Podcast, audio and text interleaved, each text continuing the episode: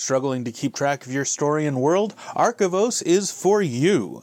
More intuitive than a wiki, more extensible than Scrivener, Archivos builds your story Bible into your personal, always on tactical display. Graphical relationship charting, continuity tools, this thing has it all with bonus options for fan engagement and real time collaboration. Archivos, story world management done right www.archivos.digital. That's www.archivos.digital. Welcome to the Everyday Novelist. My name is J. Daniel Sawyer, and I am your guide in this raucous journey of coping with the creative life. Fueled by your questions, we explore the trials and travails of productivity, discipline, art, and finances in the writing life. Welcome to The Questions, episode 1068. Today we hear from Ed, who asks How do sexual taboos work in a shame based society? How much is internalized don't do this versus don't get caught? There's actually not just sexual taboos that work this way, but everything in a shame based society works differently. So uh, let's start with defining our terms. There are two basic ways that a culture controls uh, behavior. Um, well, there's three. Well, no, sorry, there's two. Both of them are ways of using fear. There is guilt and there is shame. We in the West, post the Christian Revolution in the late, uh, in the late Axial Age, yeah, in the late Axial Age, live in a guilt-based society all mystery cults, um, transcendental cults, everything that centers the individual works on guilt. Uh, works on guilt for the very simple reason that you're supposed to let your conscience be your guide. The still small voice inside you that tells you when something is right and something is wrong, and you are accountable to the gods or your culture's value system and whatnot for the way you behave. And that behavior goes all the way down to the level of your thoughts and your feelings.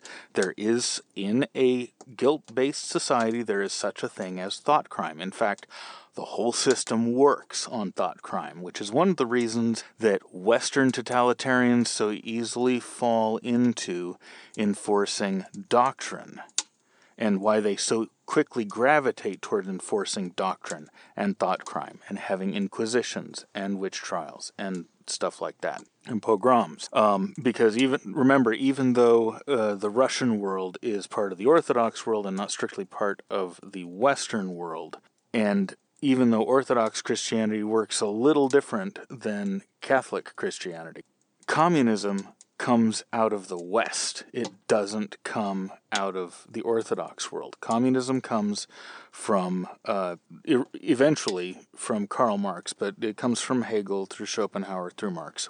And Hegel and Schopenhauer and Marx were all Christian educated, living in a Christian culture, and it, particularly a Protestant culture. And in the case of Marx, also um, had a cultural history of Judaism which by that time, because of the developments in rabbinic Judaism and argumentation through the Middle Ages as laid down in the works of Maimonides, um, is very uh, much concerned about individual righteousness. Now, Judaism's individual righteousness is much more concentrated on behavior. It's what you find in Maimonides is this interesting middle point between this uh, guilt based and a shame based way of thinking. Nonetheless, the guilt based way of thinking permeates the West. And the idea is that you are a good or a bad person depending on your desires, depending on your in, in the individual way that you express and pursue those desires.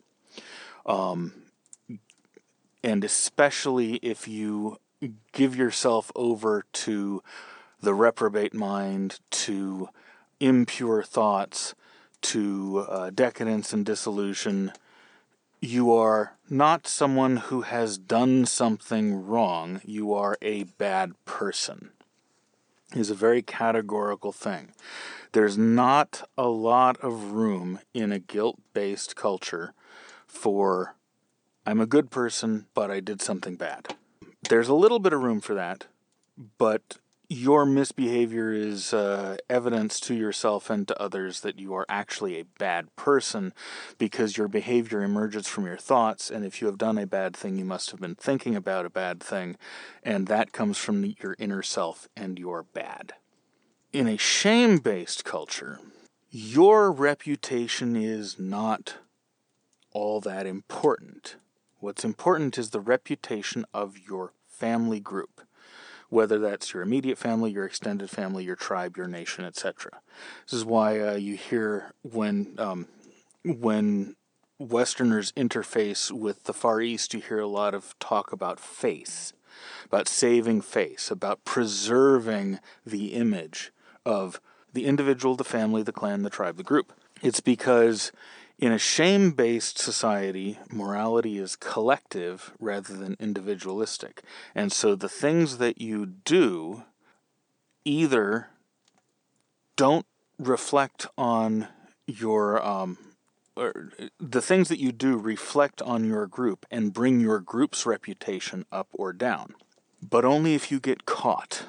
So there are things that happen in shame based societies that seem absolutely insane to us in the West. And let's take, for example, honor killings, which was a really big scandalous thing when it came to the uh, awareness of the popular culture back after September 11th. Honor killings in Islamic and also in Hindu culture and the, but these sort of things have happened in uh, in clannish cultures all throughout history. An honor killing is what happens when someone in the family does something that brings the family into disrepute or lowers their social rank. They will simply murder the member of their family who did that thing. Under Sharia law, one of the big things was if a woman has sex outside of marriage or in fact is raped because she has sexually interfaced with the world in contravention of tradition. She has brought the family into disrepute, lowered the family's rank, and therefore must be killed so that the family can be purified. But sometimes in these same cultures, you'll have situations where a sister is raped by her brother. Nobody cares, as long as no one finds out about it because as long as it stays within the family bubble, it's not a risk to the group's reputation. And these kinds of things are really important if you're in warrior cultures and your ability to access food and water depends on prestige. One of the best, best ever examples of a shame based culture in science fiction can be found in Jack, I think it was Jack Vance's story, The Moon Moth in the Moon Moth, there's a civilization where everything is based on prestige and claims of prestige mitigated by the mask you choose to wear. And as long as you behave according to the social rank that you have voluntarily adopted and are willing to defend that claim literally to the death, you can make it stick. And you have all the benefits and privileges associated with that rank. And if you don't want to have to be part of the very bloody status struggle, you can voluntarily take on a low rank by putting on a low ranking mask, and nobody will even give you the time of day. And so the Moon Moth is a murder mystery set in this society where the murderer knows all the complicated social customs and keeps changing masks to pass for a person of different ranks in order to evade the uh, investigator and eventually secure his uh, permanent happy retirement at the expense of someone he's murdered.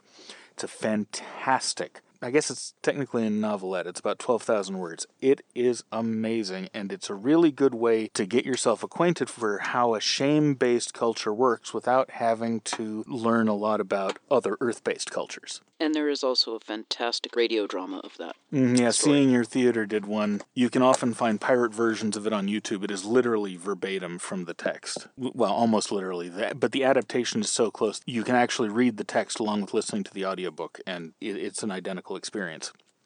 So, in the West, um, let's take, for example, one of the big taboos incest, right? Since I already jumped into that lake with, uh, with brothers raping their sisters. In the West, if you have a consensual incestuous relationship, however that's defined in your locality, everywhere in the West, a relationship is considered incestuous if it is closer than a first cousin um, and sometimes it's considered an incest out to about third cousin. But uh, however it's construed, whatever your locality and your tradition construes it as, let's say you've got an incestuous relationship on your hands. In the West, well, first of all, it's not necessarily likely to be discovered if everyone keeps their mouth shut, except that the people involved are going to be racked and tortured by guilt.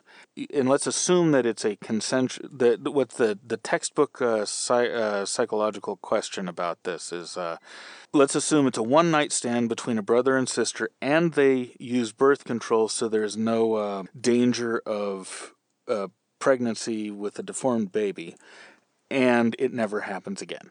Now, in the West, this is.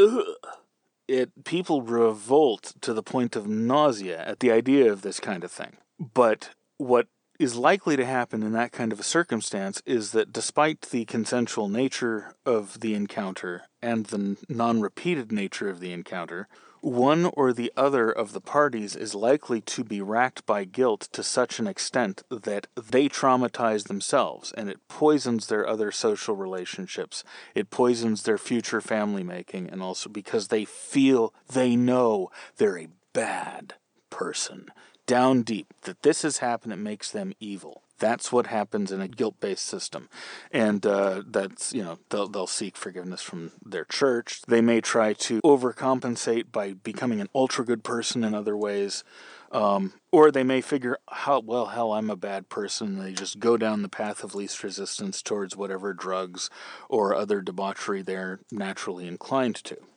In a shame-based culture, this kind of thing would only raise eyebrows if it was known outside the family group. It's not that everyone would be okay with it.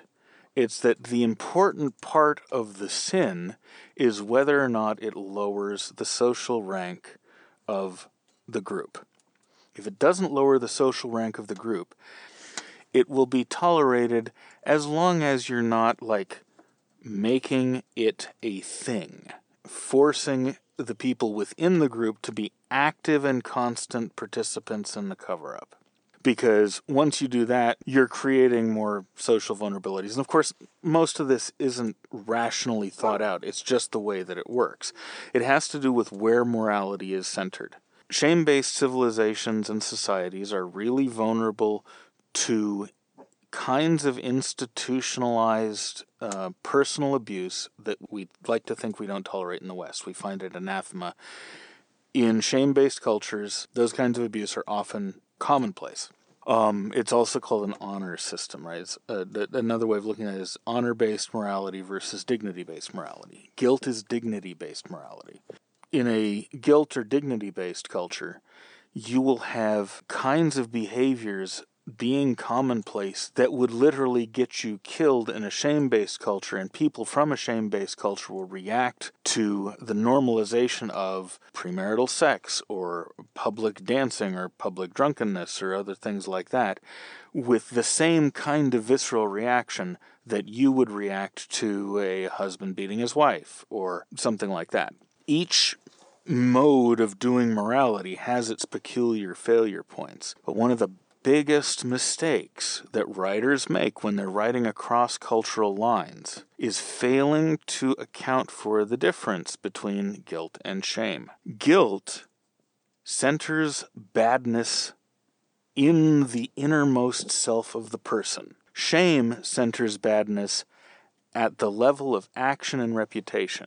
So you get extreme reactions. Say, for example, in Japan, there um, there was this rash. I remember reading about a rash of suicides that happened in like the late 60s and early 70s when scholastic achievement started becoming really important to get jobs in the newly industrialized country. Young men who got B averages in school would go out and kill themselves. And they weren't killing themselves because they felt like, I have sinned, I am morally reprehensible I am a bad person for those reasons. Or because they were so stressed. Because this that that is how Westerners will yeah. will see the, this kind of thing. It's like, oh, they couldn't keep up with the pressure. Right. It's not about the pressure. It's not about that kind of pressure. It was, I have failed in my obligation to my parents. I have failed to carry on the family line upward.